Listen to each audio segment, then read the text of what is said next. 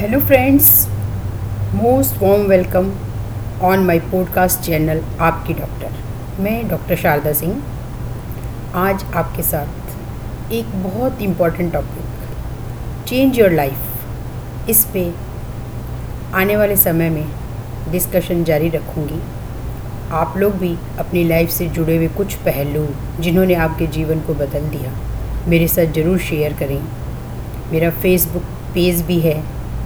Change of life मैं ऐसा मानती हूँ कि लाइफ को बदलने के लिए जो मोस्ट इंपॉर्टेंट थ्री सी हैं first is your choice second your chance and then changes जब हम अपनी पसंद को बना लेते हैं कि हमें ये चाहिए यह हमारा एक सपना है तो उसे प्राप्त करने के लिए हम लोग न जाने के कितने प्रयत्न करते हैं और उसके बाद रास्ते बनते चले जाते हैं और हमें अपने आप को बदलने के लिए कुछ मौके मिलते हैं, यानी कि चांस और जब हम उस मौके का फ़ायदा उठा लेते हैं तो हमारी लाइफ में एक परिवर्तन आ जाता है। जिस तरह से पिछला साल बीता, जिसके अंदर हमने कुछ दुख अनुभव किए थे किंतु उसके अंदर भी हमें कुछ पॉजिटिव चीज़ें देखने को मिली, जिन्होंने हमारे जीवन को डेफिनेटली बदल दिया है। इन सारी बातों को देखते हुए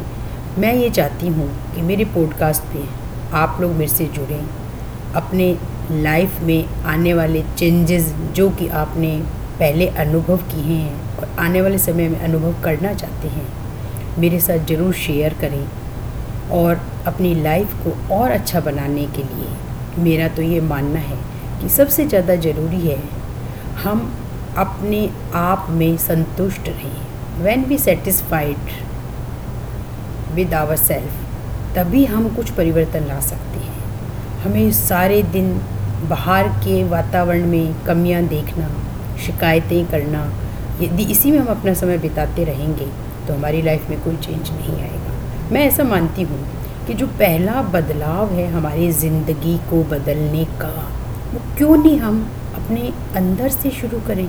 सबसे पहले हम अपने अंदर झांकें और हम ये नोट करें कि आखिर हम चाहते क्या हैं इस बाहरी दुनिया से। क्या मेरी अशांति का कारण ये बाहरी दुनिया है? कहीं मैं खुद तो नहीं हूँ इस अशांति का कारण। सबसे पहले तो हमें इसके ऊपर काम करना बहुत ज़्यादा ज़रूरी है। जब हम अपना होमवर्क कंप्लीट करेंगे तो हमें पता चलेगा कि हमारे अंदर कुछ नेगेटिव थिंग्स भी हैं, जिन्हें कि पॉजिटिव की तरफ़ ले जाना पड़ेगा। ऐसा नहीं है कि सभी बाहरी दुनिया के लोग ही हमें तंग कर रहे हैं, ऐसा नहीं होता। आप मान के चलिए कि पूरे दिन में हम दूसरों के साथ कितना समय बिताते हैं। चाहे हम बाहर से उनके साथ समय बिता रहे हैं, किंतु कहीं ना कहीं भीतर हमारे अंदर एक द्वंद्व एक लड़ाई चलती रहती है। और हम उससे छुटकारा पाने के लिए सामने वालों को ब्लेम करते रहते हैं।